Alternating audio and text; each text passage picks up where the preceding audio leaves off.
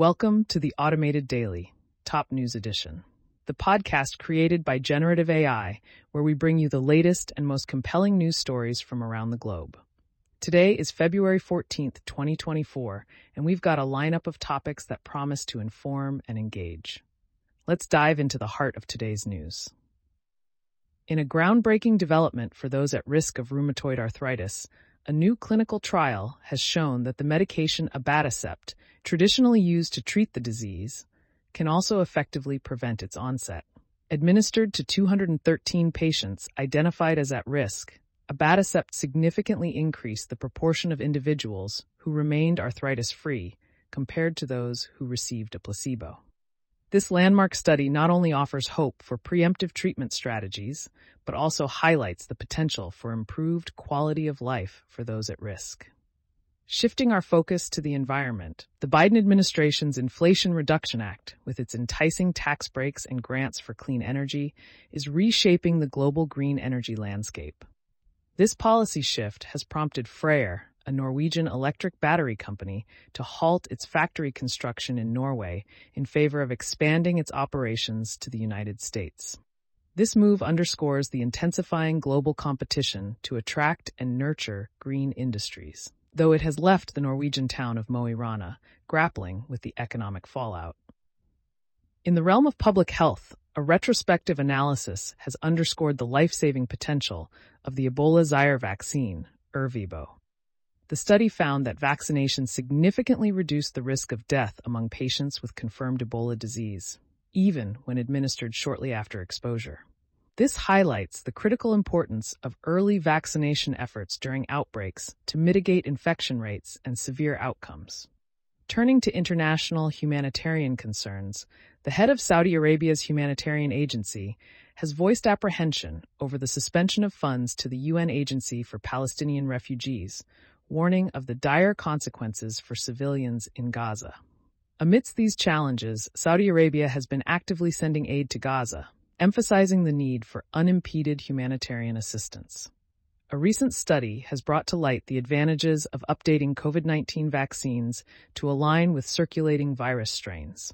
Researchers found that updated vaccines significantly boost neutralizing antibody titers, bolstering the case for periodic vaccine reformulation to enhance efficacy against emerging variants. In environmental news, a study has highlighted the dire situation facing polar bears in Canada's Hudson Bay, where longer ice-free periods are severely impacting their ability to find sufficient food. This situation underscores the urgent need for climate action to safeguard these iconic Arctic inhabitants. On the scientific front, Chinese researchers are making strides in understanding the threat posed by new COVID viruses through experiments on humanized mice.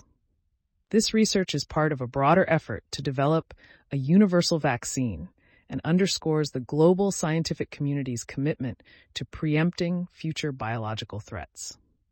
In labor news, over 100,000 flight attendants across the United States are making their voices heard through picket protests at major airports demanding fair wages, retirement security, and improved working conditions.